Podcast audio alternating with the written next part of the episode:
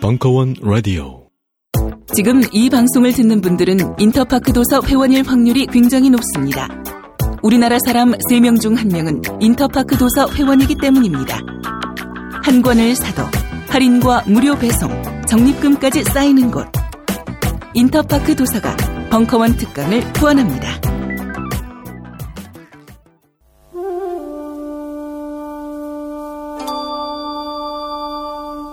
벙커원 도서전 그 마지막 강의. 사학자 김영수의 나를 세우는 예문장들. 반갑습니다. 4시간 반 걸렸습니다. 여기까지 오는데 저는 사는 데가 좀 멀어서요. 가끔 중국에서 오는 게 빠를 때가 있습니다.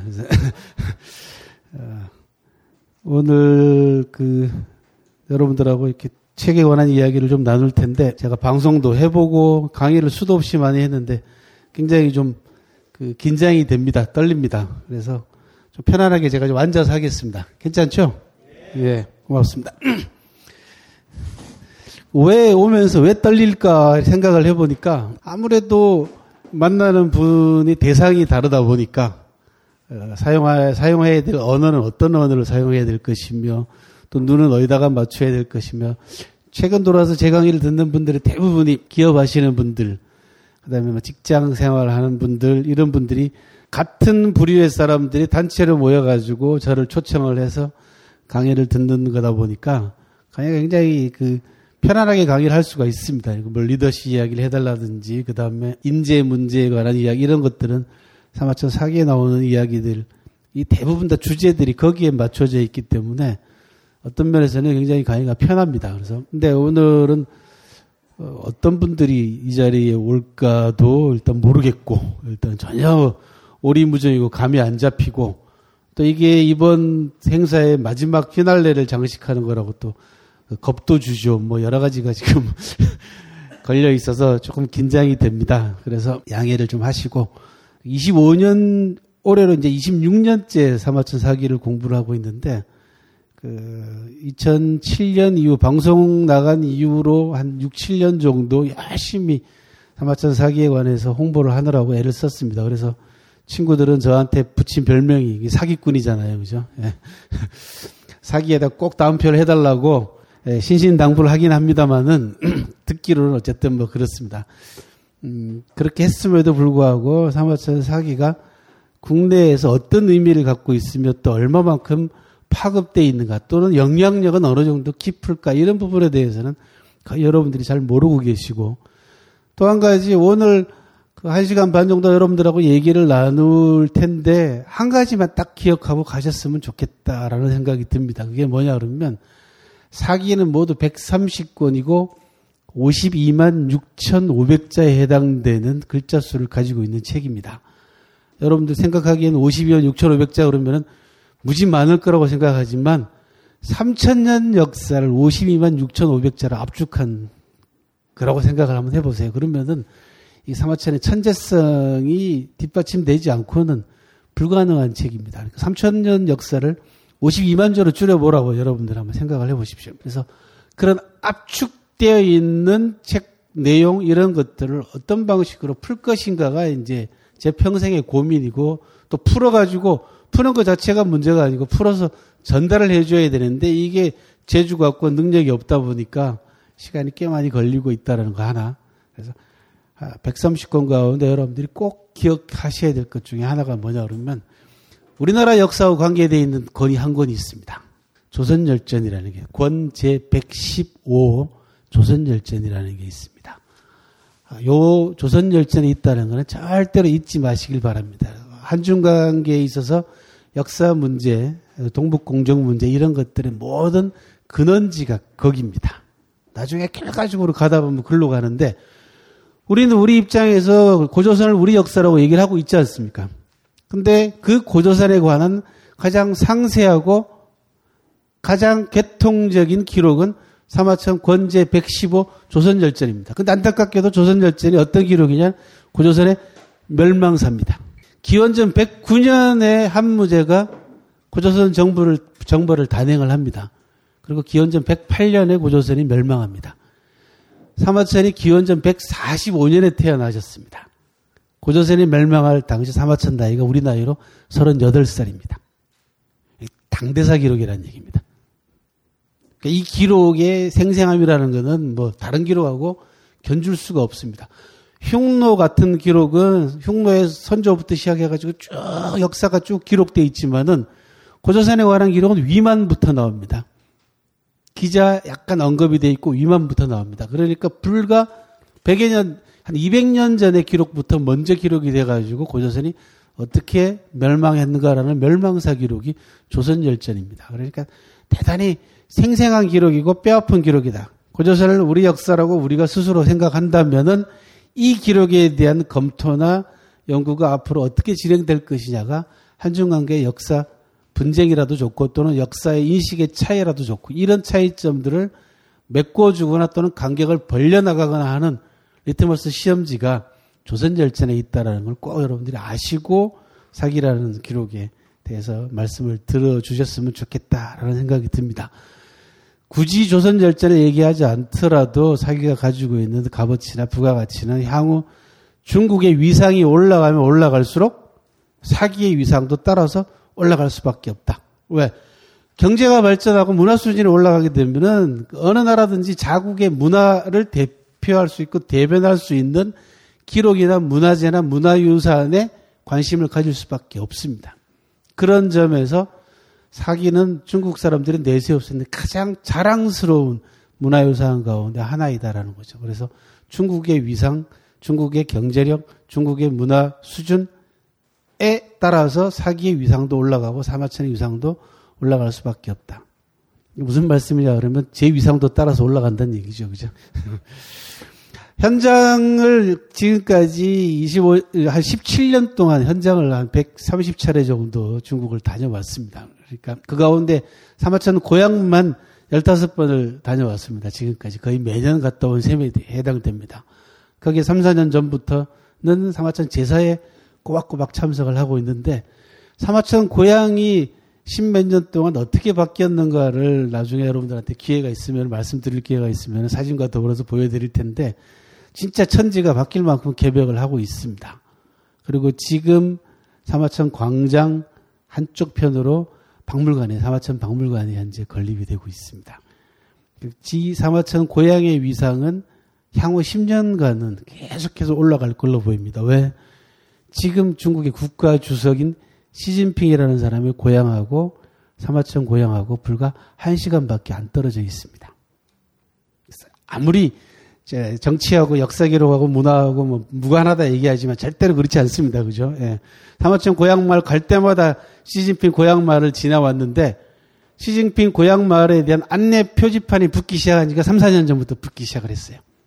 그러니까 국가 주석급으로 부각이 되면서 차기 국가 주석으로서 유력해진 그 시점부터 사마천 고향 가는 길에 고속도로 표지판 가운데 하나가 시진핑이라는 얘기는 없습니다. 뭐가 나요? 그 아버지. 예. 그 아버지의 고향이다라는 표지판이 붙기 시작한 지가 3, 4년 전부터 붙기 시작을 했다는 겁니다.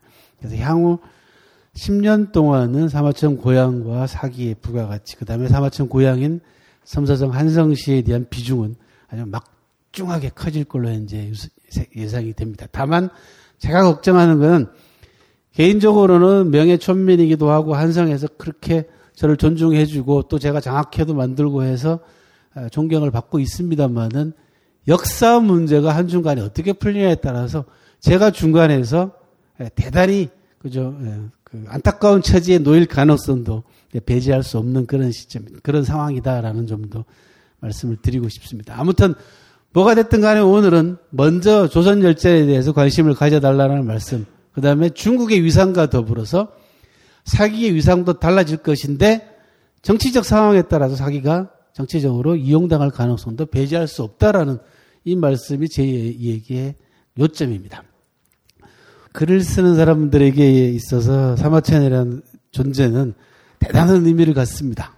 특히 그 삶 자체가 잘 아시다시피 삶 자체가 아주 지독한 고독과 그다음에 처절한 치욕 속에서 자기 스스로 몸을 망가뜨린 상태에서 극복하고 사기라는 역사서를 남겼기 때문에 외로움 속에서 작업하고 있는 작가들한테 사마천이 가져다주는, 사마천이 주는 그 용기나 그다음에 정신적 멘토로서의 존재감이라는 것은 뭐 상상을 초월합니다. 박경리 선생 같은 경우는 80 넘어서 한 언론과의 인터뷰에서 요즘 내가 한남자하고 사랑에 빠졌다라고 갑자기 느닷없이 선언을 하시는 바람에 주변을 깜짝 놀라게 만들었는데 그 남자가 바로 이 남자입니다. 예, 사마천이라는 남자입니다.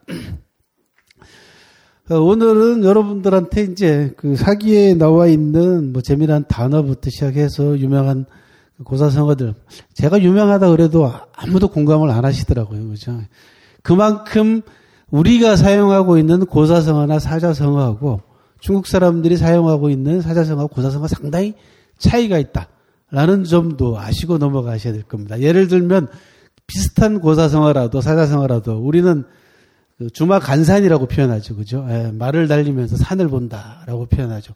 대충 보고 지나갈 때 우리가 주마간산격이다 이렇게 얘기를 하는데 중국 사람들은 주마간화라고 합니다. 꽃화자를 씁니다. 말을 타고 달리면서 꽃을 본다. 그건 더 대충이죠. 그죠? 산 보는 거하고 더 다르단 말이에요. 더 디테일하게 들어갑니다. 그래서 그런 차이점들, 정서적인 차이나 그다음에 기질의 차이나 이런 것들이 상당히 간격이 많이 벌어져 있다라는 점도 아시고 들으시면 좋겠다는 생각이 듭니다. 그 제목을 주국 생란이라고 표현을 했습니다. 오늘 이게 그 이번에 나온 책 나를 세우는 옛 문장들에 나오는 순우곤이라고 하는 그 유머리스트의 그 술에 관한 이야기 중에 나오는 대목입니다. 술이 지나치면, 술이 극에 달하면 난리가 난다라는 그런 뜻입니다. 또는 뭐 일부 번역서에 따라서는 어지러워진다 뭐 그렇게 얘기를 했는데 술 먹으면 어지러워지는 거야 당연한 건데 그런 뜻이 아닙니다.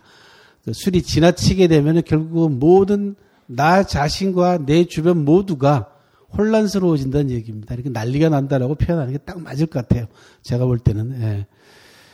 이게 그 왜 이런 제목을 잡았냐 그러면은 한 2주 전에 신문사 기자하고 우연히 사적으로 이제 그 소주를 한 잔 마실 기회가 있었는데 그 선생님 요즘 그 사태를 좀 한마디로 딱 사기해서 꼬집어 줄 수 있을 만한 뭐 글자 없을까요? 그러는 거예요. 요즘 사태라는 게 뭐냐 그러면 윤모 씨 사태를 얘기를 합니다. 예.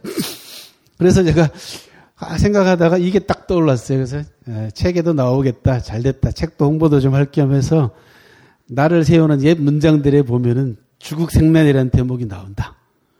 이게 무슨 뜻입니까? 그러더라고요. 술이 지나치면 극에 달하면 난리가 났다. 딱 그겁니다. 그 뒤에 말은 더 그 가슴 아픕니다. 이게 뭐냐면 낙극 생비라고 얘기를 합니다. 즐거울 낙자를 씁니다. 그러니까 즐거움이 극에 달하면 슬퍼진다. 라는 아주 철학적인 의미를 담고 있는 8글자를 순우곤이라는 사람이 얘기를 했습니다. 참.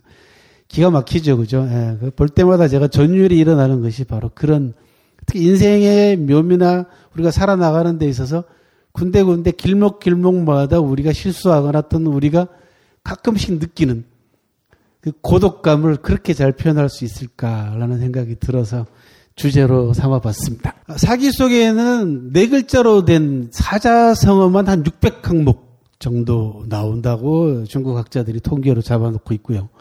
그 밖에 명언이나 명구절, 기타 가요, 그 다음에 속담, 격언, 그 다음에 잠언 이런 유도를 총 포함해서 추출을 해보면 1200항목 정도가 추출된다라고 얘기하는 통계가 있습니다.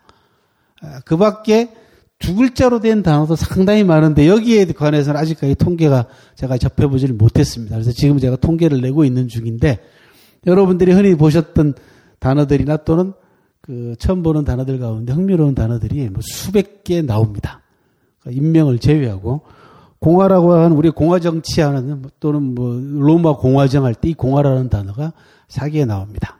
저는 조나라 여왕이라는 사람이 폭정을 일삼다가 국인들 나라 사람들한테 쫓겨나고 난 다음에 몇몇 대신들이 함께 정치를 주도해 나갑니다. 그 정치를 공화정치라고 얘기를 합니다. 뭐 설들은 여러 가지가 있습니다만 대체로 그런 뜻으로 그래서 그 폭정을 뒤엎고 새롭게 들어선 정치 형태 이게 공화정치입니다. 그러니까 어떤 면에서는 우리 그 현대사하고도 관계가 있습니다. 독재 정권을 무너뜨리고 그죠 민주 정권이 들어서고 한 그 과정에서 공화란 말을 꽤 많이 썼는데 아이러니컬하게도 독재자들도 공화란 단어는 꼭 썼다는 거죠, 그죠? 예. 민주주의 공화국 이렇게 썼습니다. 오용되기도 하고 남용되기도 하고 악용되기도 했던 단어이기도 합니다. 실제로 사기에 나오는 단어입니다. 대음인이라고 하는 건 여부리 열전에 보면은 그 진시황의 어머니하고 바람을 피운 간통을 저지른 노예라고 하는 인물이 나오는데 그 노예의 그 성기를 표현하는 표현입니다.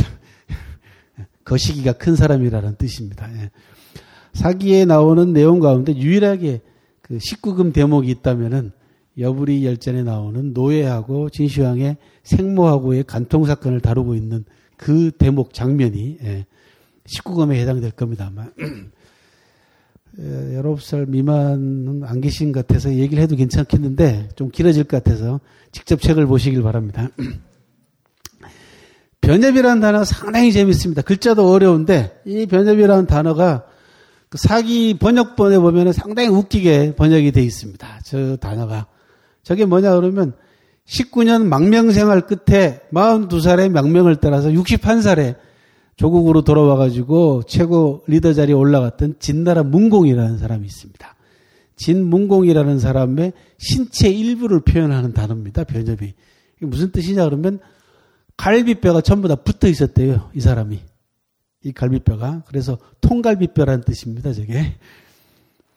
그래서 그 망명 생활 중에 어느 나라를 방문했더니 그 나라 국군이 아마 송나라일 겁니다. 송나라가 조그만 나라에 최고 리더가 나와가지고 그 진문공을 맞이하는데 무슨 뭐 먹을 거 이런 거 들고 와가지고 맞이하는 게 아니고요. 갈비뼈 구경하러 나와요. 당신 갈비뼈가 통뼈라며 그래가지고 좀 구경시켜달라고. 굉장히 모욕을 당합니다. 근데 우리나라 사기 번역본에 보게 되면 이 변협에 대한 번역이 희한하게 되어 있습니다. 상당 숫자의 번역본이 무슨 뭐 갈비뼈를 부러뜨리겠다, 뭐 갈비뼈를 어스러뜨린다 이런 식으로 번역이 되어 있습니다. 그래서 아주 엉뚱하게 번역이 되어 있던 대표적인 단어 가운데 하나입니다. 이게 통갈비뼈입니다. 변협은 삼시라는 단어는 화살 세 개라는 뜻인데 연파라는 명장이 조나라에서 끝까지 신임을 받지 못하고 다른 나라로 망명을 합니다. 조나라가 위기에 빠지니까 조나라 왕이 효성왕인가 하는 사람이 연파가 생각이 나가지고 사람을 보내요. 연파가 어떻게 지내고 있는가라는 걸 보내는데 간신 가운데 한 사람이 연파가 다시 들어오면은 자기 자리가 위태로워지니까 이 사신을 돈으로 매수해가지고 연파를 모함하게 합니다. 어떻게 모함하게 합니까? 그 당시에 연파는 나이가 들긴 했지만은 그 말 위를 띄어서 그냥 탈 수 있을 만큼 건장했고요. 하루에 밥 3그릇에다가 고기 3근 넉넉하게 먹고 아주 그 정정하게 있었습니다. 사신이 가가지고 연파를 보니까 정말 정정하거든요. 끄떡없거든요. 그리고 힘도 힘자랑도 막 해요. 갔다 와가지고 그대로 보고를 못하지 않습니까? 왜? 뇌물을 받아가지고 연파를 모함을 해야 되니까 어떻게 모함을 하냐 그러면 연파가 밥도 잘 먹고 다 좋은데요. 밥 한 번 먹는데 삼시를 합디다 그런 얘기를 합니다. 이게 뭐냐 그러면은 오줌을 3번 즐긴다는 얘기 뜻입니다. 그러니까 찔끔찔끔 오줌을 싸는 거예요. 그러니까 건강 상태를 그런 식으로 표현을 한 겁니다. 그거를 화살시자를 써가지고 석삼자를 써서 표현했습니다. 굉장히 재미난 단어죠. 고사를 모르면 여러분들이 전혀 뜻을 알 수 없는 단어입니다.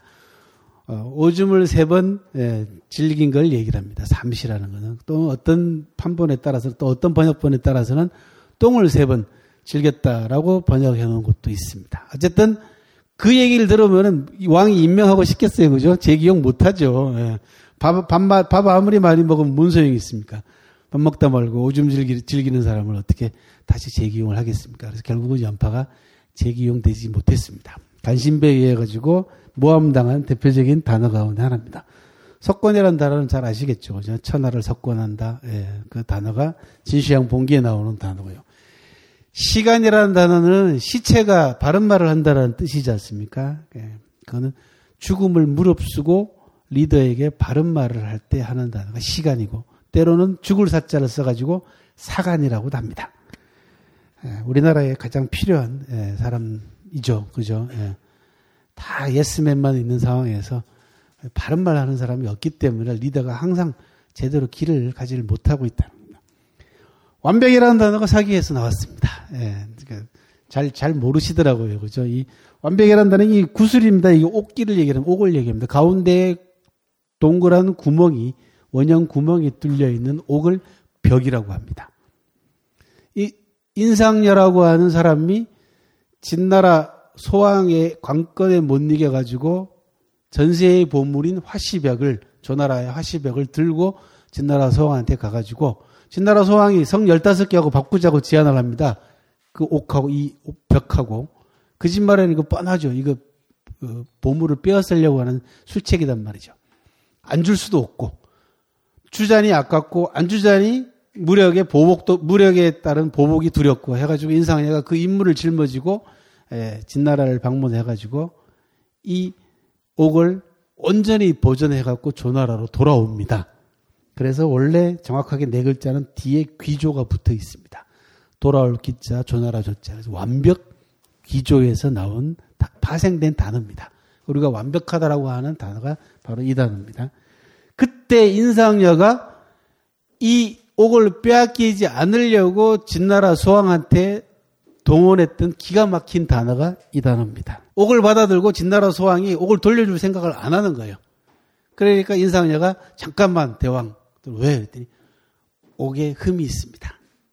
그게 하자입니다. 그렇게 해서 옥을 돌려받은 다음에 기둥에 기대가지고 자, 성 15개 어떡할 거냐? 라고 다그칩니다. 준대니까 소왕이 그렇게 얘기합니다. 그러면 맹세를 해라. 맹세한다. 맹세는 그냥 하는 거 아니지 않냐? 닷새 동안 목욕 재개하고 난 다음에 이 자리에 다시 와라. 그러면 옥을 주겠다. 그리고 문서 들고 와서 성 15개 주겠다고 확답을 하라고 얘기합니다. 알았다 하고 목욕 재개하겠다고 얘기를 하죠. 했는지 안 했는지는 모릅니다만은 인상녀는 어차피 옥 빼앗긴다는 거죠. 그렇게 시간을 번 다음에 사신을 시켜가지고 옥을 딸려서 조나라로 돌려보냅니다. 그게 완벽 기조고 그때 인상녀가 옥을 빼앗기지 않으려고 동원했던 기가 막힌 단어가 하자입니다. 옥의 흠이라는 뜻이에요. 옥의 티라는 겁니다. 정확하게. 그래서 전부 다 구슬옥자가 붙어 있잖아요. 그죠? 여기 앞에 하자 앞에. 그죠? 요거는 흠이나 티끌을 얘기를 합니다. 여러분들이 그 뭐 상품에 하자가 있니, 물건에 하자가 있니라는 단어는 많이 쓰시면서 그게 여기에서 나왔구나라는 건 오늘 처음 아셨죠?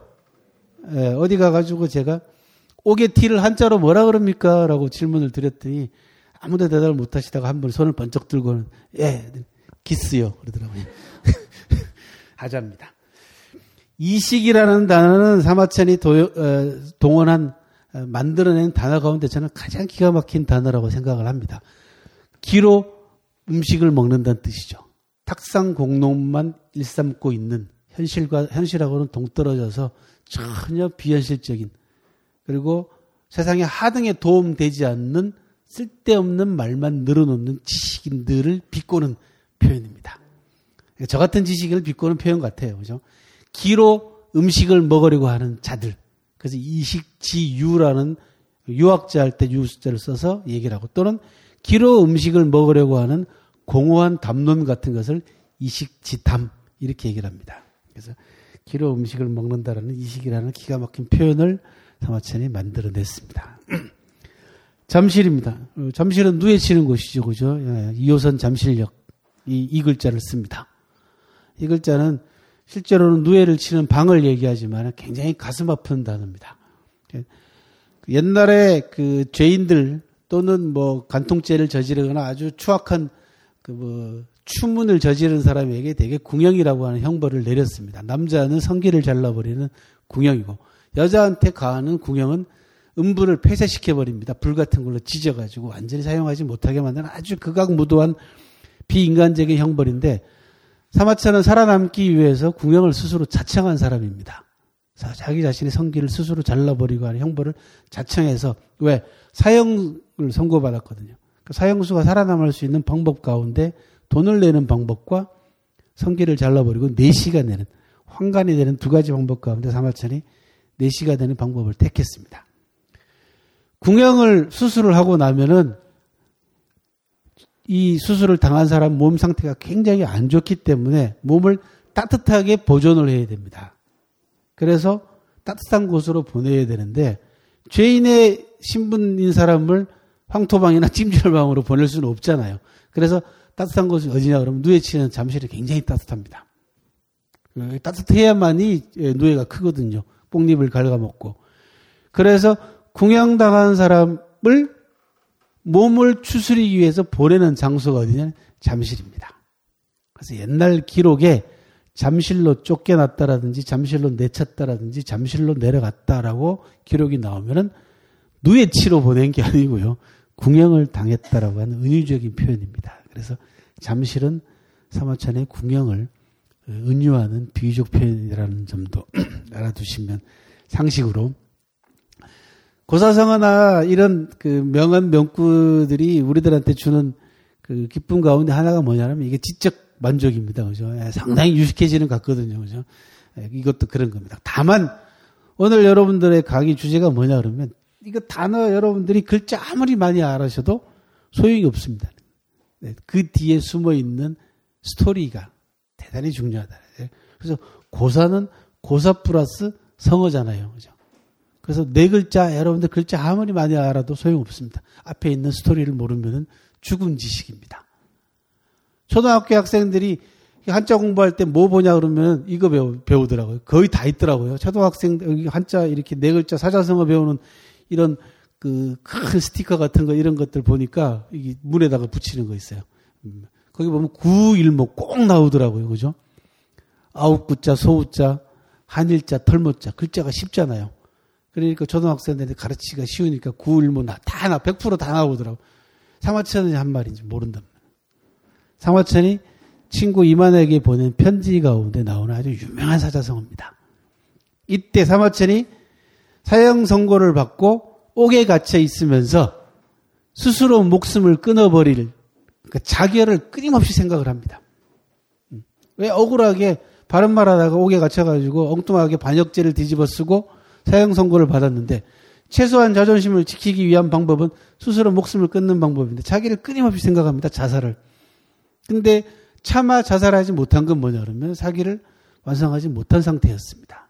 그래서 사기를 완성하기 위해서 궁형을 자청하는 굴욕적인 정말로 치욕스러운 형벌을 자청하는데 그때 사마천이 뭐라고 얘기하면 그때 만약에 내가 법에 굴복해가지고 목숨을 버렸더라면 소 9마리에서 털 하나 뽑는 것밖에 안 되는 하찮은 죽음으로 남았을 것이다. 라고 하는 구일모라고 하는 천하의 명언이 거기서 나옵니다. 그러면서 사마천 뭐라고 얘기합니까? 사람은 다 누구나 한 번은 죽는다. 하지만 어떤 죽음은 태산보다도 무겁고 어떤 죽음은 새털보다도 가볍다. 죽음을 사용하는 방향이 다르기 때문이다. 라고 하는 아주 천하의 유명한 생사관이 거기서 나옵니다. 그래서 인생 한 인간의 삶의 질이 결국은 죽음의 질을 결정하는 거다. 뭐가 결정하느냐. 그 사람이 해놓은 것이 어떤 것이냐에 따라 가지고 삶의 질이 결정되고 그 삶의 질이 곧 죽음의 질을 결정하는 것이고 그래서 어떤 죽음은 새털보다도 가벼운 죽음.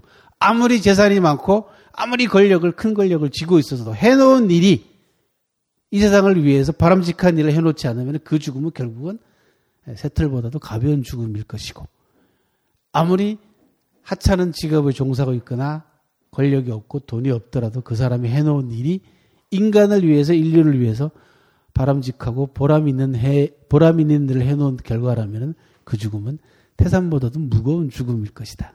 라는 겁니다. 사마천의 고뇌입니다. 무슨 고뇌냐 그러면 죽는 건 문제가 없던. 그 당시에 사대부들이 자결하는 것은 보편적인 죽음의 형태였습니다. 사기에는 자살 대목이 한 200군데 가까이 나옵니다. 그 가운데 대부분 다 정변에 실패했거나 또는 죄를 지어가지고 부득이한 상황에서 목숨을 끊는 경우가 한 절반 가까이 되고 나머지는 치욕을 당했거나 또는 사마천처럼 이런 억울한 일을 당했을 때 최소한 자기 자신의 자존심을 지키기 위해서 자결하는 것이 허용되었던 시대입니다. 그래서 제가 한국 사회에 있어서 사마천 사기에 나오는 이런 치욕을 견디지 못해서 스스로 목숨을 끊는 전국시대 때의 지사들, 전국시대 때 유풍이 남아있고 사마천도 그 영향을 꽤 많이 받았는데 우리나라 현대사에 있어서도 노무현 대통령 죽음은 사마천 사기에 나오는 이런 자살의 형태하고 상당히 많이 비슷하다. 그 양반이 살아온 인생 과정을 쭉 보게 되면 결국은 사기에 나오는 이런 그 지사들의 형태들, 그죠? 모습하고 굉장히 많이 닮아 있습니다. 그런 사람들은 자기한테 가해지는 치욕을 견디지 못합니다. 그래서 스스로 목숨을 끊는, 아마 우리 사회에 있어서 사마천 사기에 나오는 지사들의 자결 형태하고 가장 많은 모습을 닮은 모습을 찾으라 그러면은 노무현 대통령의 자살을 들 수가 있다는 말씀을 드리고 싶네요. 좌단이라는 단어는 왼쪽 어깨를 드러낸다는 뜻입니다. 그러니까 벌게 벗는데 왼쪽 어깨만 드러내는 겁니다. 이만큼 왼쪽 어깨를. 이 왼쪽 어깨를 드러내는 건 무슨 뜻이냐 그러면 혁명이나 반역을 도모할 때 의사표시입니다. 자, 나하고 같이 뜻을 같이 할 사람 그러면 조여조여 고함 지르면 다 알잖아요. 그때는 자연스럽게 왼쪽 어깨를 드러냅니다. 예. 굉장히 노출을, 그죠? 노출입니다. 이만큼 드러냅니다. 그 다음 좌단이 있다는 얘기는 뭐가 있어요? 우단도 있다는 거죠. 예, 오른쪽 어깨를 드러내는 경우가 있습니다. 이건 뭐냐 그러면 잘못을 빌 때 드러내는 겁니다. 오른쪽 어깨를 드러내면 진정으로 자기가 잘못했을 때 내가 실수하거나 잘못한 사람을 찾아갈 때 어떻게 하냐? 오른쪽 어깨를 드러내고 빕니다. 이게 누가 한 거냐? 사기에는 연파라는 사람이 인상녀의 진심을 몰라주고 인상녀를 욕하고 다니다가 나중에 인상녀의 진심을 알고 난 다음에 정말 인상녀한테 미안하다, 잘못했다 해서 오른쪽 어깨를 드러내고 우단하고 거기에 뭐까지 하냐 그러면 등에다가 가시나무를 짊어지고 갑니다. 그래서 부형이라고 합니다. 가시나무를 짊어지고 청죄라고 해요. 죄를 인정하고 용서를 빌었다. 이게 부형청죄라고 하는 사자성어의 유래입니다. 오른쪽 왼쪽 잘 구별하셔야 됩니다.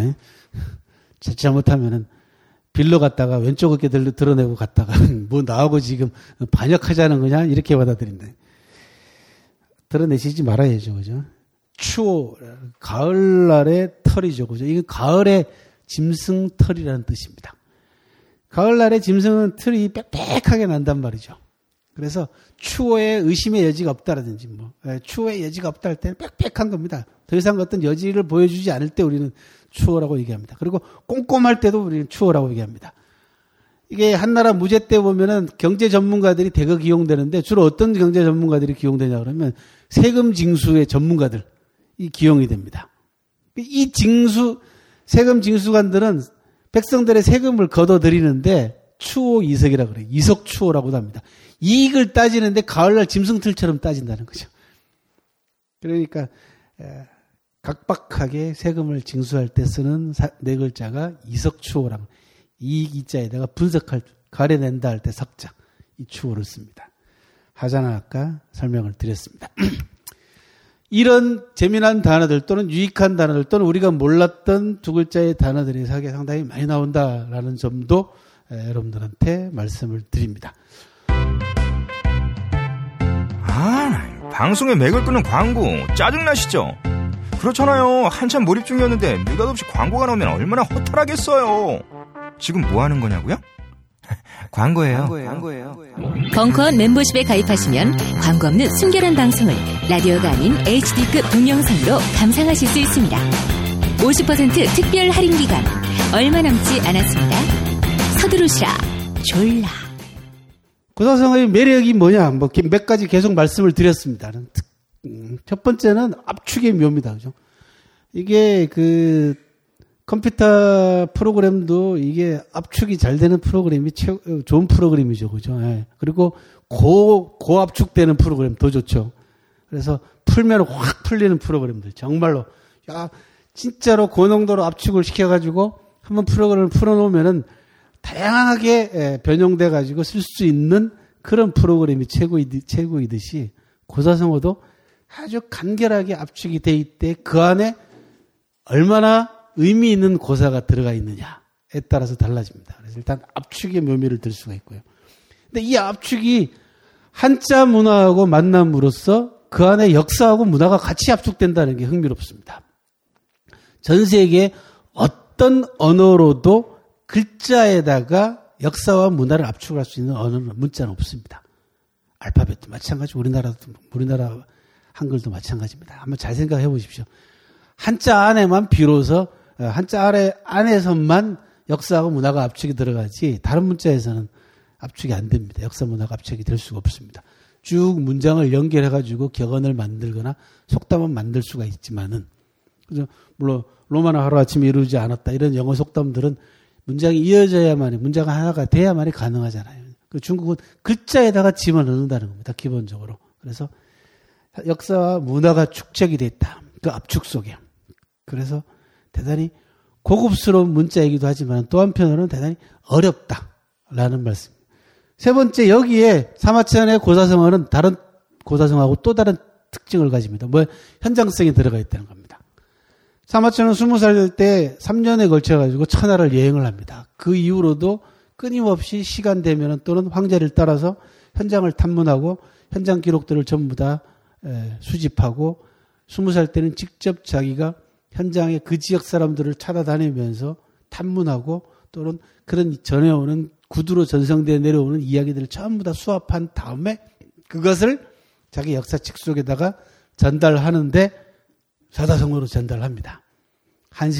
한신이 건달의 가랭이 밑을 기어가는 치욕을 견뎠다고 하는 과지옥부터 시작해가지고 한신이 빨래하는 아주머니에게 밥을 얻어먹은 이야기들 표모 반신이라고 합니다.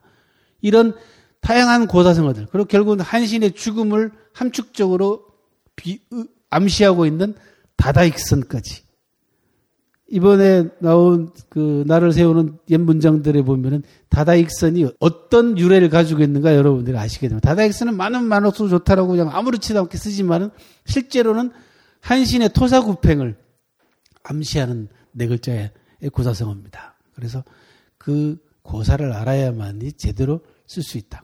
예를 들면 이런 겁니다.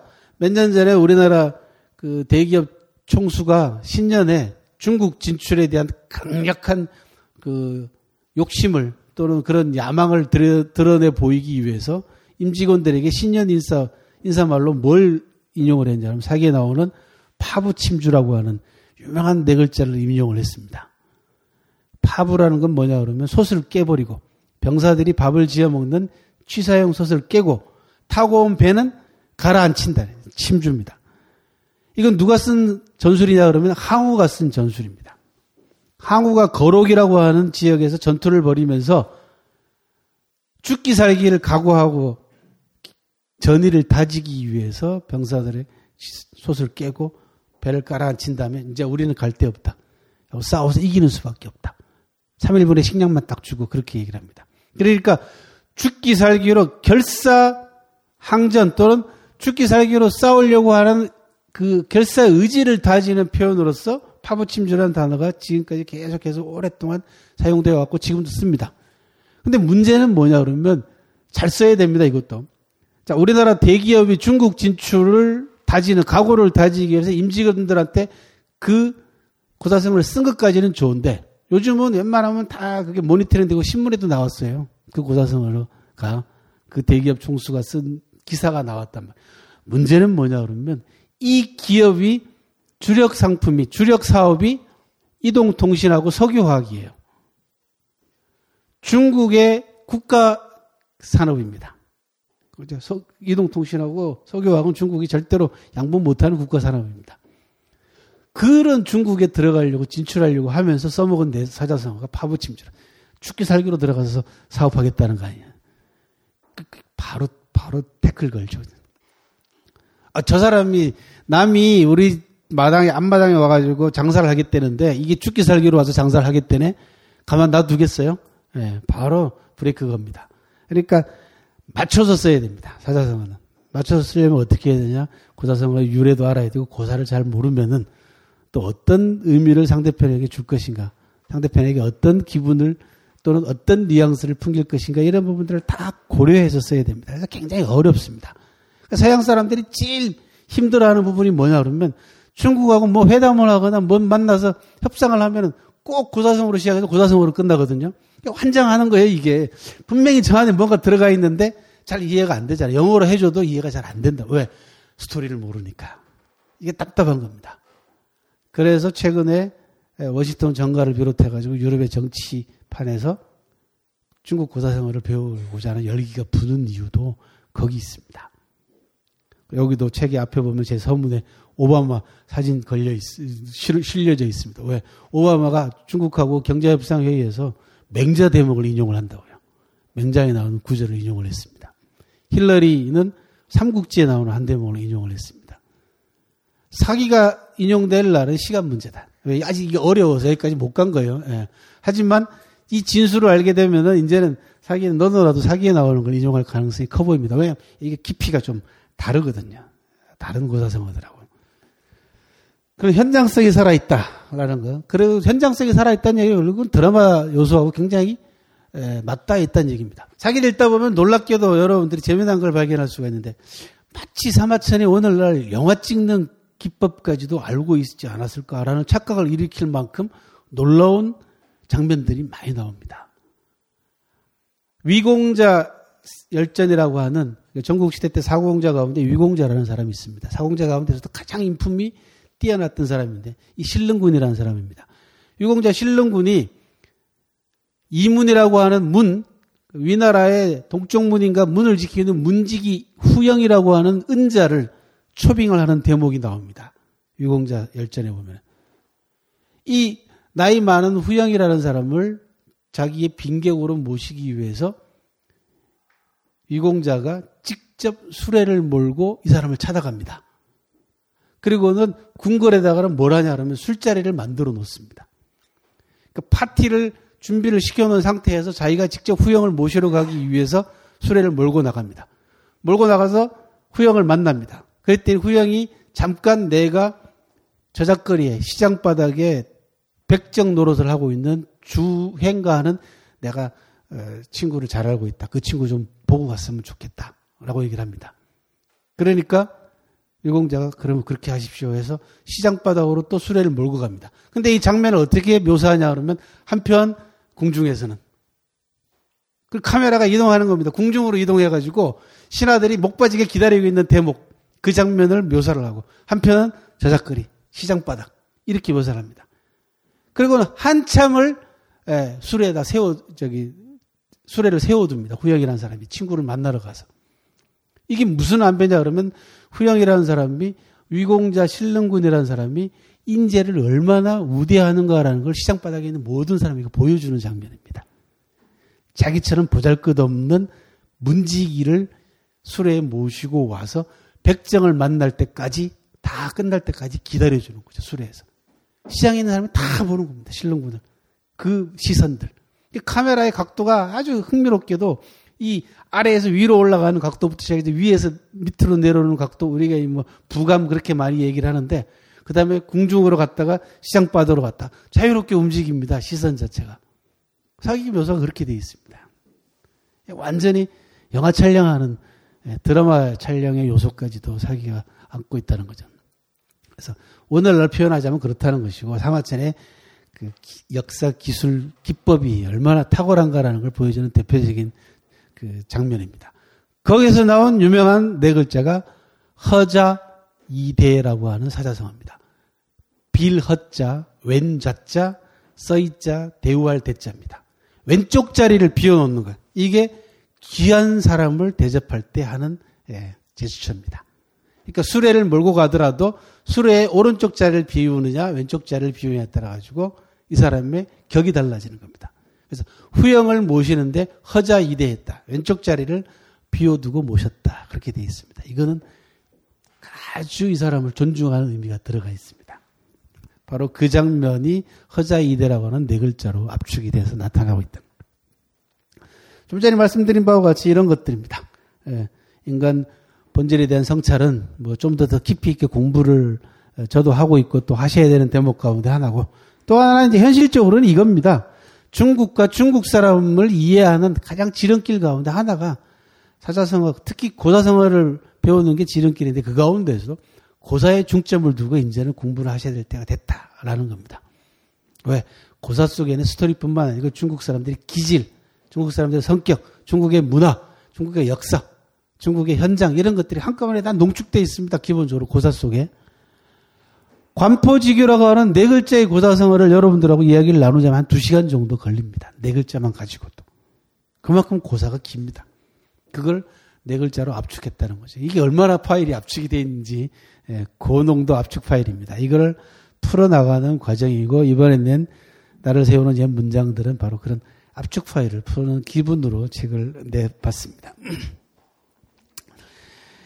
그 계기가, 뭐든지 계기가 있습니다. 사실은 이 책에 나를 세우는 옛 문장들에 나와 있는 이런 고사성어들은 한 10여 년 전부터 계속해서 제가 메모해두고 준비해오던 것들을 풀어내는데, 좀 현대인들한테 좀 맞게 좀 풀어낼 수 있는 방법이 없을까 고민을 하고 있다가, 이 대목 때문에 제가 완전히 쉽게 얘기하면 충격을 많이 받았습니다.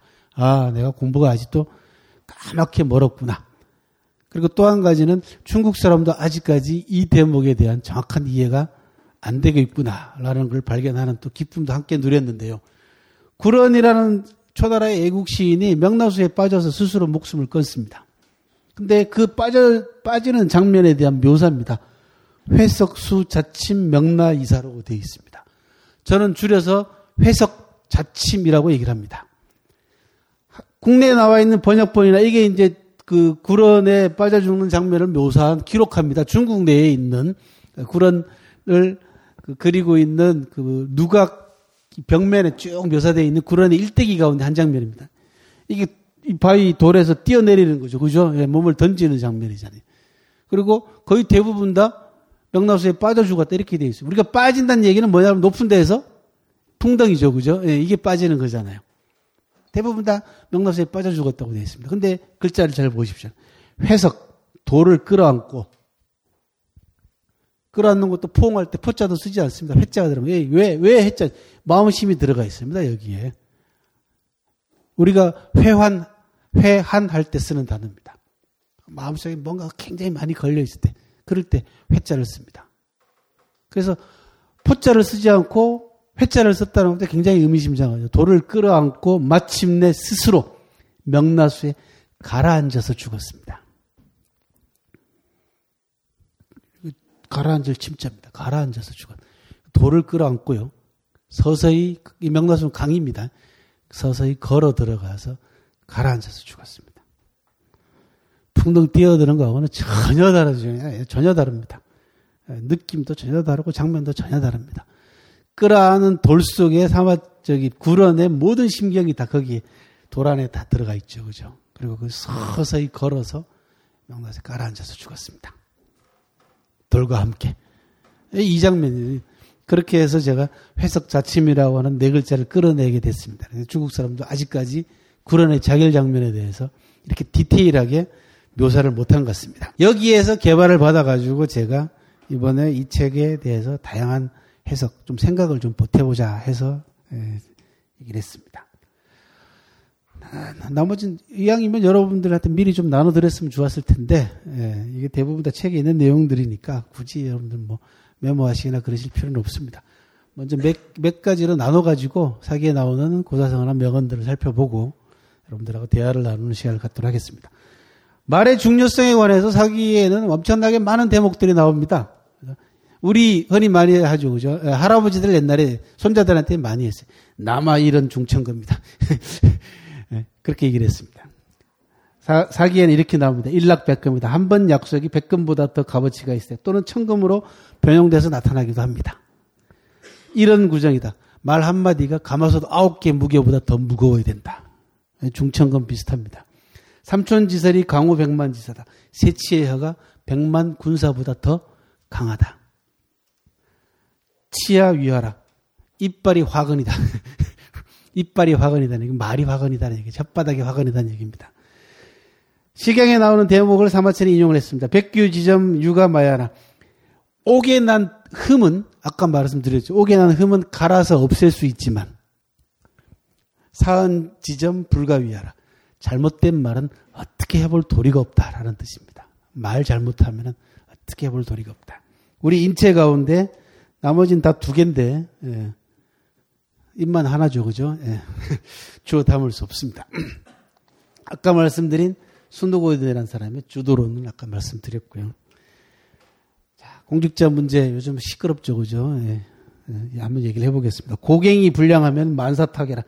고갱은 팔다리를 얘기를 하고 신하라는 뜻입니다. 리더가 부리는 측근들을 고갱이라고 얘기를 합니다. 부리는 사람들이 불량하면요, 만사가 다 어그러진다는 뜻입니다. 그죠? 예. 비기위 거지할 탐이요. 그 자리가 아닌데도 그 자리를 차지하고 있는 것은 자리를 탐내는 것이고 욕심을 내는 것이고, 비기명이 유지할 탐명이다. 그 명성이 아닌데도 그 명성을 가지고 있으면 그거는 명성을 탐하는 자다라고 얘기합니다. 너무 많아서 뭐 굳이 얘기할 필요도 없는 대목이죠. 그죠? 우리 사회에 너무 많죠. 재연불이 시불충이건, 재주와 능력을 가지고 있는데도 뭔가를 하지 않는 건 불충이다. 사회와 나라에 대해서 그거는 불충이다.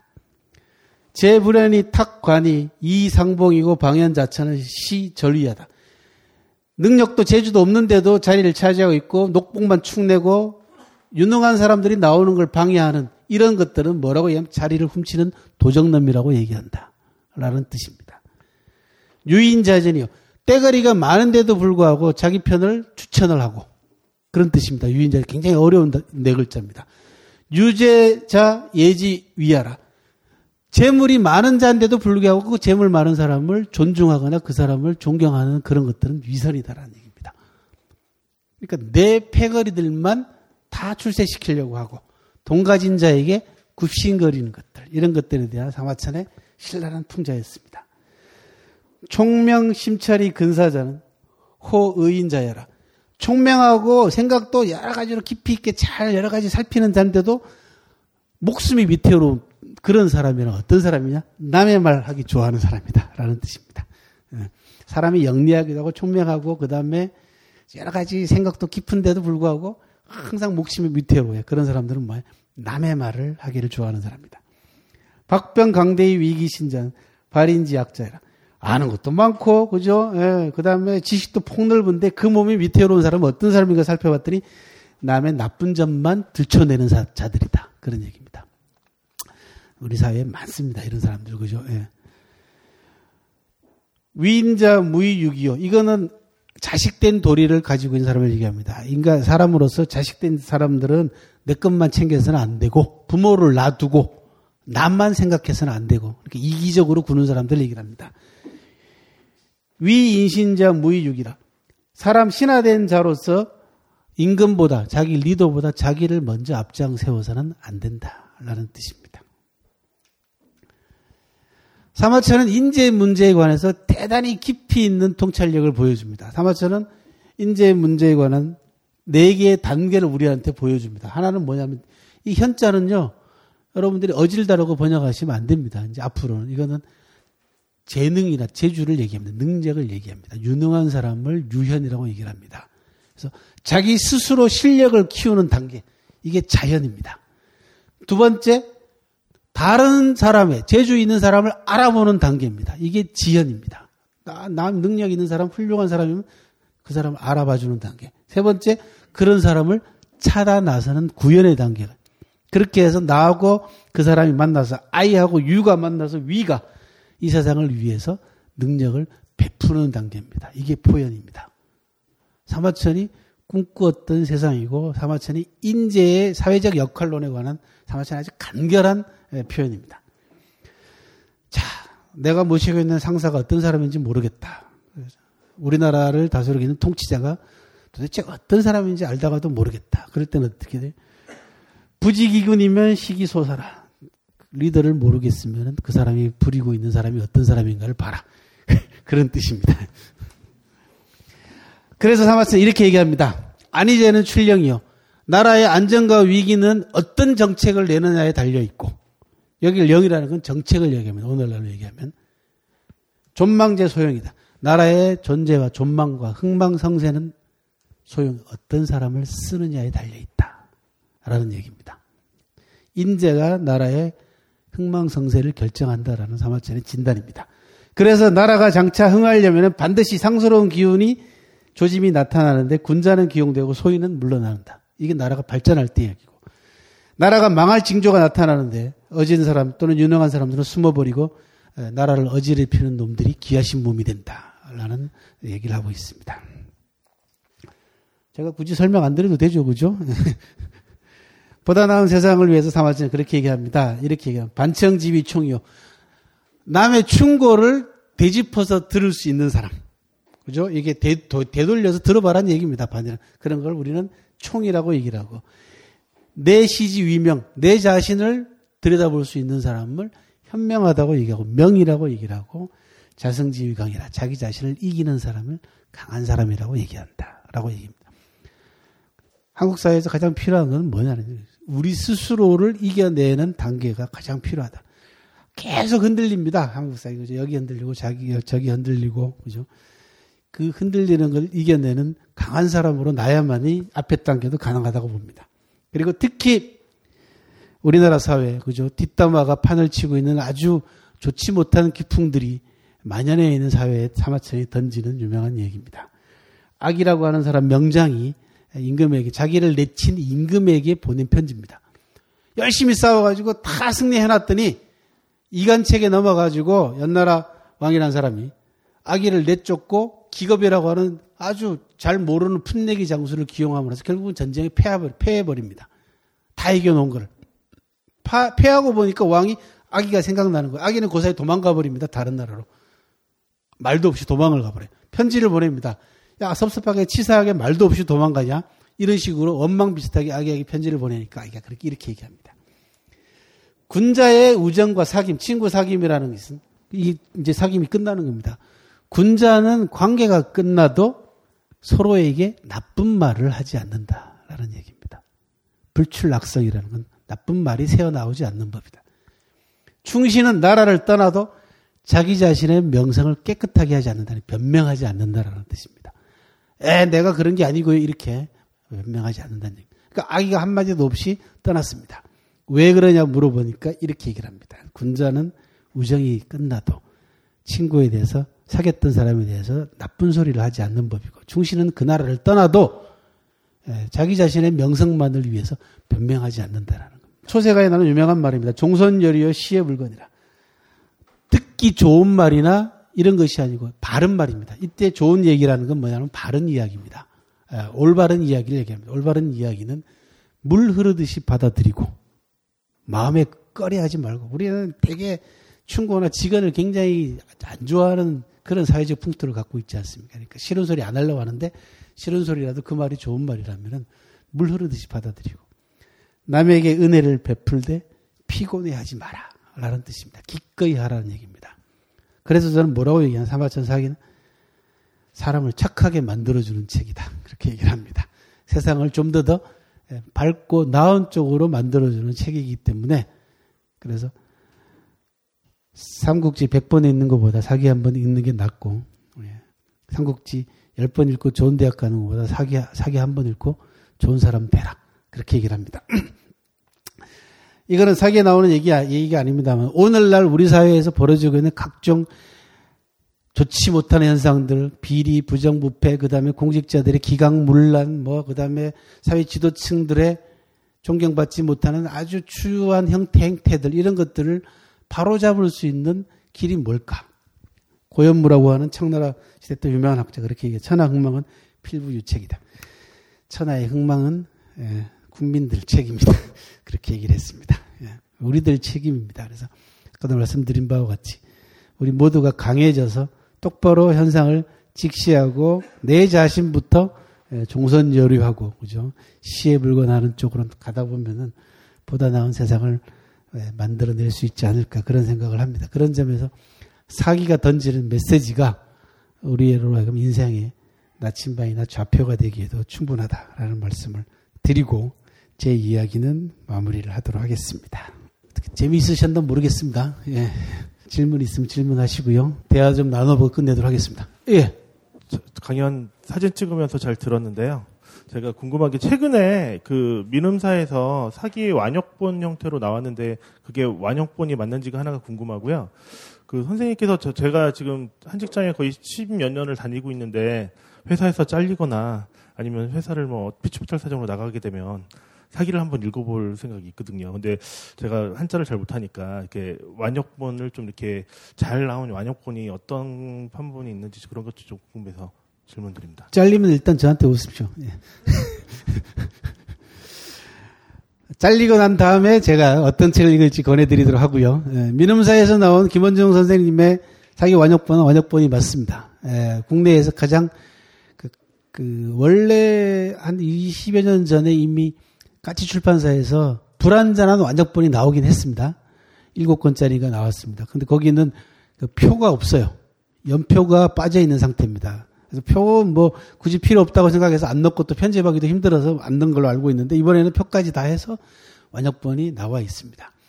현재 국내에 나와 있는 사기 완역본은 민음사 판본이 가장 현재로서는 충실한 판본이라는 말씀을 드리고 싶고요. 제가 3년 전부터 완역을 시작을 해서 지금까지 봉기 2권이 나와 있습니다. 봉기만 완역이 끝났습니다. 총 15권 정도로 기획을 하고 있고 3년에 걸쳐서 2권이 나왔으니까 저하고 같이 늙으시려면은 예, 기다리시고 예. 현장 사진과 더불어서 원문을 사기 원문만 100% 한글로 지금 현재 풀고 있는 작업을 하고 있습니다. 그 밖에 표, 지도, 뭐 기타 이런 부속품들이 거의 저를 갉아먹고 있습니다. 지금 그래서 괜히 했다. 이거 잘못 생각했다. 제가 그 완역을 시작한 가장 큰 이유는 여러분들처럼 젊은 분들을 위한 겁니다. 그래서 친절한 해제와 더불어서 사기를 읽고 다른 분야의 영감을 받아가지고 버전을 좀 변용시킬 수 없을까. 최근 2, 3년 사이에서 우리나라에서 가장 호황을 누린 분야가 뮤지컬하고 오페라죠. 아시죠? 그죠? 공연이. 근데 그 가운데 공연 수익의 절반 이상이 로얄티래요. 저쪽에서, 영국에서 다 사용해버린 소품들, 뭐, 무대장치까지 다 사야 된대요. 얼마나, 왜, 창작이 아니니까요. 오리지널이 우리 게 아니니까요. 이게 서러운 거죠. 예. 아, 왜 에비타나, 그 다음에, 오페라 유령 같은 거 한번 보십시오. 오페라 유령 작년에 25주년인가 기념 공연까지 했는데 이게 문화가 가져다 주는 부가가치거든요. 사기에 나와 있는 열전들에 나와 있는 이 스토리들을 보면요. 뭐 오페라 유령 저리 가라 할 만큼 정말 드라마 중에서도 그런 드라마가 없을 만큼 기가 막힌 내용들이 많이 나옵니다. 그런 것들을 이제 우리가 먼저 좀 선수 칠 수 없을까? 이게 제 관심사예요, 지금요. 중국이 아직도 경제 발전 단계에 있으니까 중국 사람들이 그런 쪽으로 눈독 들이기 전에 먼저 우리 쪽에서 이거를 우리 방식으로 시나리오로 만들거나 각본으로 만들거나 소설로 쓰거나 그 다음에 음악, 그 다음에 영화, 뮤지컬, 오페라 이런 쪽에 영감을 받아가지고 우리가 우리 창작으로 만들어낼 수 없을까. 잘 아시다시피 전 세계의 유명한 뛰어난 걸작들의 보편적인 형태는 그거 아닙니까? 사랑, 그죠? 원한, 증오, 그죠? 죽음 이런 것들이잖아요. 다 똑같습니다. 그거를 얼마나 현대인들한테 맞게 그리고 감동적으로 다른 장치들과 섞어서 음악이나 이런 것들을 섞어서 무대 장치와 섞어서 만들어내느냐에 따라 가지고 삼국지가 어떻게 변형되고 있는가 여러분들이 잘 보십시오. 그죠? 삼국지하고 사기하고 비교하면 삼국지는 게임도 안 될 만큼 사기가 깊고 넓고 다양합니다. 왜 안 되느냐? 어려워서 그렇습니다. 읽기가. 그래서 여러분들 같이 젊은 분들을 위해서 앞에 쉽게 해제를 달고 좀 설명을 하고 다양한 현장 사진과 더불어서 만들어 놓으면은 영감을 줄 수 있지 않을까 기대를 하는데 좀 오래 걸리네요. 2년, 3년 동안에 2권 이 답답하죠. 출판사가 기다려 줄지 모르겠어요. 다른 질문 있으면 하십시오. 되게 무식한 질문일 것 같은데요. 논어도 책이 상당히 좋잖아요. 논어하고 사기하고 만약에 읽는다 하면 우선순위를 처음 접할 때는 어느 게 더 나을지. 무슨 목적으로 읽으시려고 하냐? 글쎄요. 제가 접했을 때는 그냥 살면서 논어를 읽으면서 뭐 마음의 소양이라든가 이런 걸 좀 다듬을 수 있는 기회가 있었는데 오늘 강연하시면서 보니까 많이 좀 겹치는 것 같았어요. 그런 면에서도 그렇고 뭐 논어가 먼저니 사기가 먼저니 이걸 좀 따지는 게 좀 웃기긴 하겠지만 만약에 처음 접하게 됐을 때라면 어느 게 더 나을까? 그런 질문하고 싶습니다. 대단히 어려운 질문이네, 그죠? 그냥 아무거나 읽으세요. 마음 가는 대로. 예, 그렇게 얘기 못 하겠네. 빨리 읽고 치울 것 같으면 논어가 있고, 논어 하루만에 읽을 수 있습니다. 논어 하루만에 충분합니다. 사기는 잡으면은 일단 처음부터 읽을 것이냐, 그러니까 봉기부터 읽을 것이냐 열정부터 읽을 것이냐 이거부터 고민을 해야 돼요. 그다음에 목적이 중국을 알기 위해서 이러면 무조건 사기를 읽어야 되죠. 중국과 중국 사람들에 대해서 좀 깊이 있게 알아보자 이러면 사기를 읽어야 되는데 그냥 내 삶에 대해서 좌표가 없다 그러면은 논을 읽으시는 게 좋아요. 근데 공자의 삶을 비롯해가지고 논의 이런 부분들이 전부 다 사마천 사기에 공자에 관한 기록이 없었으면 그것도 또 큰일 날 일이죠. 그죠? 사기 그 공자 세가 편에 공자의 일대기가 상세히 기록이 되어 있고 논어에 나오는 대목들이 많이 인용이 되어 있습니다. 그리고 사마천은 공자의 고향을 일일이 다 찾아다녔습니다. 그리고는 공자에게 최고의 찬사를 보냈습니다. 그게 고산 앙지라고 하는 네 글자입니다. 높은 산은 우러러본다. 그리고 경행행지, 큰 길은 따라간다라고 하는 8글자로 공자의 인품을 추앙했고 사마천도 늘 그런 얘기합니다. 백이하고 숙제라고 하는 수양산에서 고비 뜯어먹다가 죽은 두 현자의 일대기가 공자가 아니었으면 어떻게 드러날 수 있었는가 그런 얘기를 합니다. 공자가 그런 얘기, 백이 숙제 얘기를 꽤 했거든요. 고 사마천이 아니었으면 중국의 제자백가들의 행적이나 제자백가들의 철학사상이나 이런 것들이 거의 파묻힐 뻔했다라는 점도 동시에 말씀을 드리고 싶습니다. 사기는 어렵습니다. 예, 예. 제가 알기로는 대학 이전의 글들은 거의 다 한자의 그 문법적 체계가 거의 없을 뿐더러 그 정확한 한자가 안 적혀 있는 경우도 많다고 들었어요. 그러면 해석상 그 번역이 너무 다양하게 되잖아요. 그런 것들의 그 정확한 해석을 위한 자료들은 어떻게 얻는지랑 그다음에 사기가 역사서이기도 한데 굉장히 오래 전이 이야기잖아요. 그럼 얼만큼의 사실성을 이제 중국이나 한국에서 두고 있는지가 궁금합니다. 감사합니다. 제가 제일 답을 잘할 수 있는 질문을 해주셔서. 첫 번째 말씀하신 부분은 잘못 알고 계시는 부분입니다. 그러니까 중국 한자의 문법 체계는 이미 갑골문에서 다 형성이 되고 있습니다. 갑골문은 아시죠? 그죠? 예. 그 짐승 뼈다귀에다가 글자를 새기거나 기록해 놓은 게 중국 문자의 가장 오래된 적어도 체계를 가지고 있는 문장 체계를 가지고 있는 거는 그때 거의 대부분 다 그 갑골문에 다 보입니다. 글자 숫자도 거의 5,000자 가까이 썼기 때문에 이미 그 전 단계 문자가 안 나와서 지금 중국이 제일 고민이야. 예. 갑골문 체제만 봐도 상당한 문법을 갖추고 있고 거의 모든 표현이 다 가능하다 그러면 분명히 그 이전 단계 것도 있을 텐데 이게 안 나와요, 지금. 그래서 중국 문자의 수수께끼가 거기 있습니다. 가끔 톡이나 이런 쪽에 보면은 그 상형 문자들이 새겨져서 나오는 경우도 있고 각핵부호라 그래가지고 우리 부호 비슷한 글자도 나오긴 하는데 중간 고리가 현재로서는 미싱 링크다라는 점이고 번역본도 그만큼 다양합니다. 사기가 나온 이후로 2000년 넘게 지금까지 연구가 됐고 사기의 주석서만도 헤아릴 수 없이 많은 주석서가 나와 있습니다. 다양한 해석들이 있을 수밖에 없죠. 그 가운데 가장 권위 있는 해설서는 삼가주라고 해가지고 지금 여러분들이 오늘날 사기 책을 원문을 사서 보시면 중화서국 판본이나 이런 걸 사서 보면 조그만 것으로 같이 새겨져 있는 게 있어요. 이게 세 사람의 번역적인 주석서입니다. 그게 삼가주고 가장 대표적인 주고 그 이후로도 수도 없이 많다. 그래서 해석상의 차이를 어떻게 극복할 것인가 문제가 가장 저한테 주어진 고민 가운데 하나죠. 당연히. 저는 원래 현대 중국어를 가지고 시작한 사람이고 거꾸로 갔어요. 한문을 배우고 현대 중국어를 배운 게 아니고 저는 현대 중국어를 배우고 난 다음에 백화체를 배우고 난 다음에 거꾸로 한문을 한 사람이기 때문에 항상 제 생각은 이런 생각을 가지고 있어요. 하나는 한문이 많이 실력이 부족하다 하나. 두 번째 오늘날 현대 중국인들은 중국학자들은 사기를 어떻게 해석할까? 이게 제일 큰 관심사였어요. 그래서 제가 지금 번역하는데 사기 원문, 삼가주, 그다음에 기타 주석서 놓고 중국의 번역 본본만 7개 정도를 권위 있는 것만 참고해서 대조합니다. 이게 실력이 없어서 그렇습니다. 예, 다른 거 아니고. 그리고 또 하나는 구론에서 보시다시피 현장을 안 가면은 느낄 수 없는 대목들이 나옵니다. 저는 직접 명나수 가서 구론사당을 참배하고 구론고향을 2차례 이상 다녀봤기 때문에 그 대목이 눈에 띄는 순간 아 이게 지금까지 이렇게 해석을 해온 건 잘못이구나.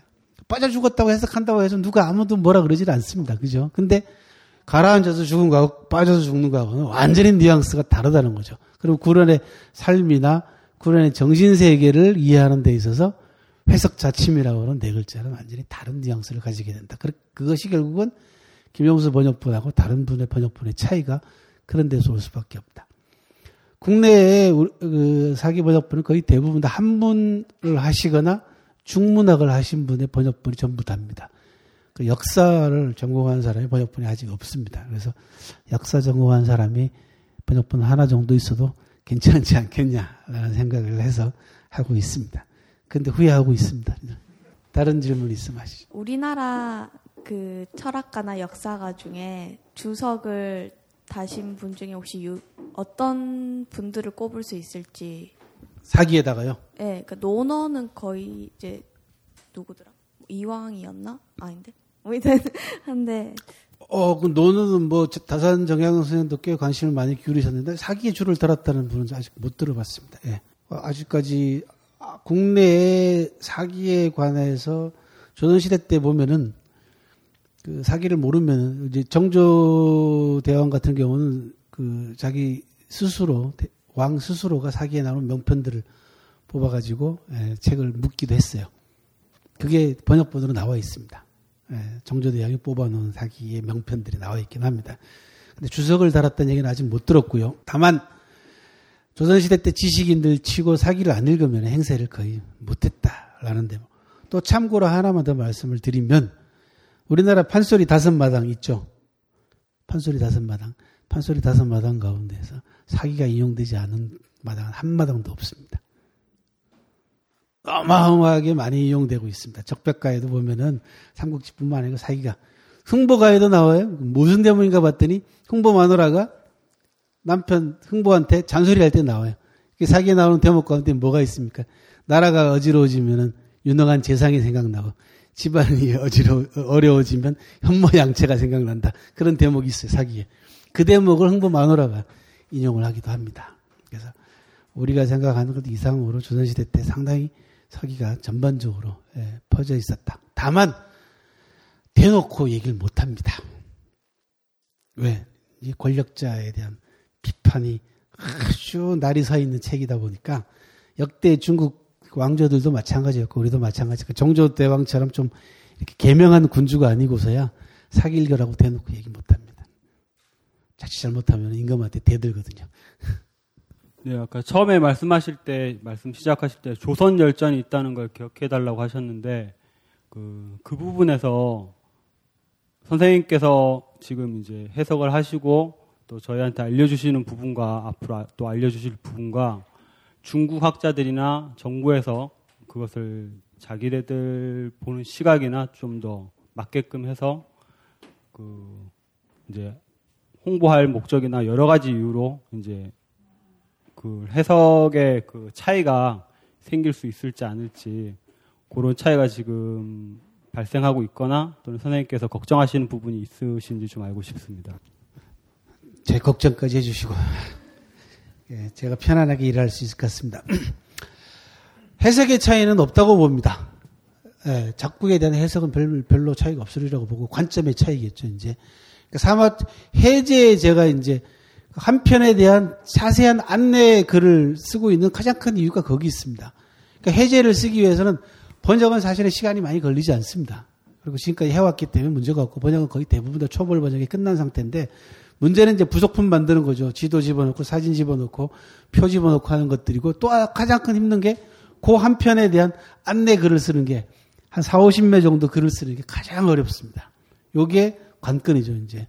거기 제 생각이 들어가는 글이니까 이제 문제는 그래서 조선 열전에 대한 생각은 아직까지는 어떻게 해야 되겠다라는 생각은 전혀 없습니다. 다만 지금까지 한국 학자들이 빠졌던 가장 큰 함정은 뭐냐 그러면 그 하나만 봤다는 겁니다. 문제는 사기 전체를 들여다보고 난 다음에 조선 열전이 차지하는 비중과 그 조선 열전을 안배했던 사마천의 의도나 이런 부분들에 대한 깊이 있는 연구가 아니고.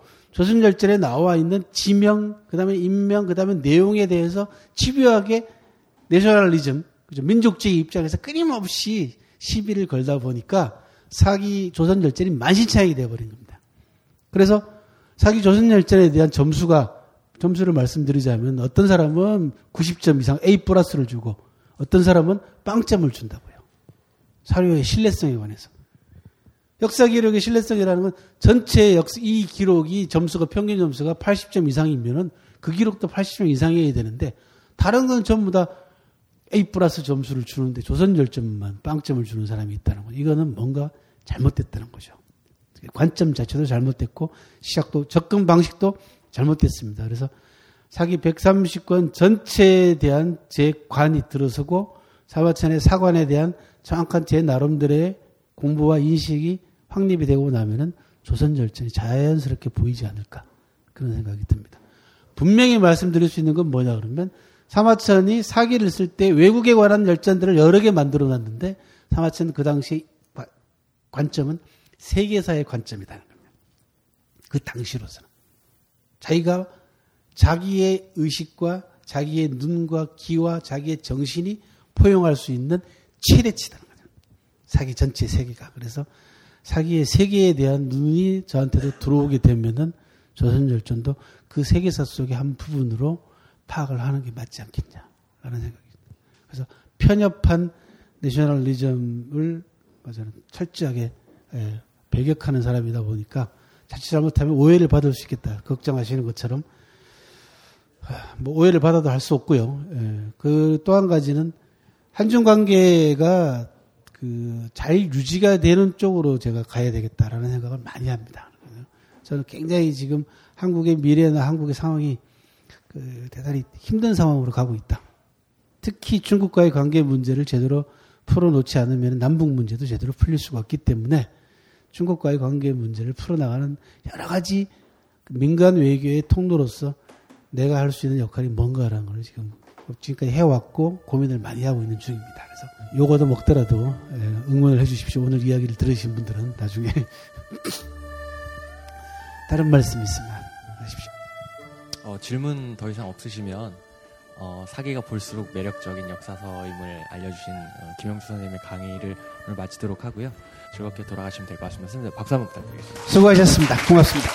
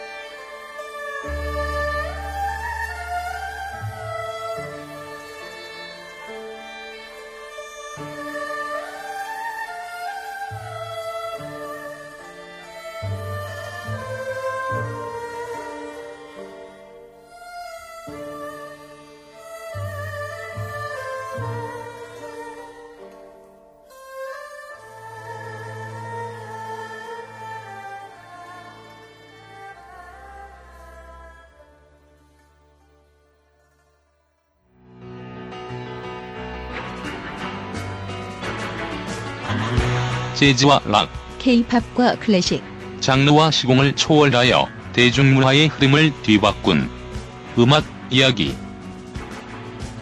음악평론가 강헌의 전복과 반전의 순간. 8월 매주 금요일 저녁 7시 30분 벙커원에서 열립니다.